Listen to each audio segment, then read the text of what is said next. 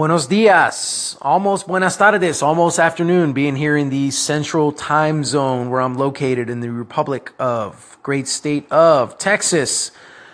Welcome to today's Mayito Minute. Um, been absent for a few days, but I was out in the Fort Davis Mountains racing out there in Fort Davis, Texas, which is way west Texas, almost Mexico, just a short seven hour drive. And obviously, I'm kidding.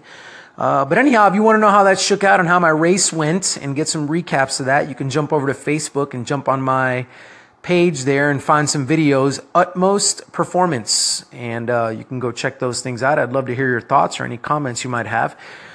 Today's Mayito Minute is going to deal with cycling, uh, which is what I do, but it's applicable to pretty much anybody that would be listening. So here's the scoop. Um, recently here, there was a cyclist. He was a professional. He raced at the highest level of the sport. Uh, I believe he won some pretty big races. Uh, and now that he's retired, he's going to be releasing a book because, you know, nowadays everybody writes a book uh, talking about their careers and memoirs or whatever.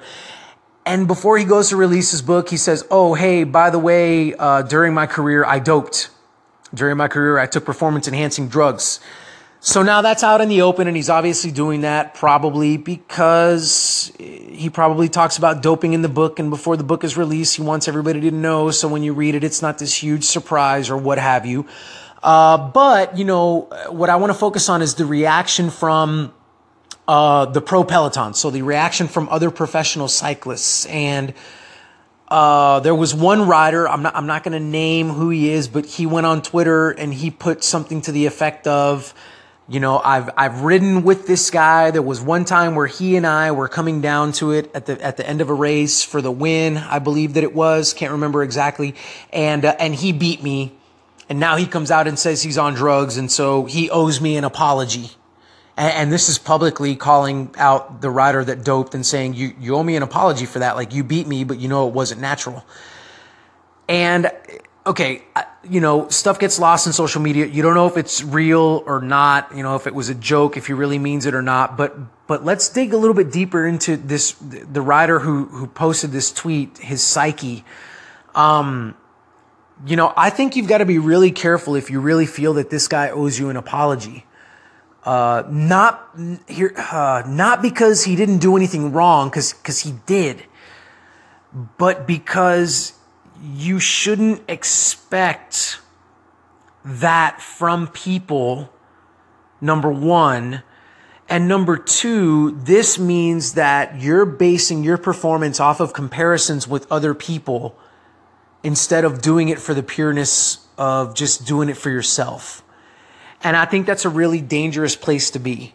I mean, these guys that are professionals, they ride their bikes because they love to, and you've got to be really careful that you don't start doing it and becoming bitter about the fact that your profession, so professional cycling, is filled with people doing unethical things. Because here's where this podcast, you know, here's where this episode is relevant for everybody. There's people doing all kinds of unethical things all over the place. And if the reason for me doing something is because I want a sense of justice or a sense of things being right in the world or in that specific thing, I'm going to be sorely disappointed when I find out what some other people are willing to do in usually in the name of money. Um, and, and I shouldn't let that detract from the joy and the reason, the real, I'm going to say childlike reason why I do what I do.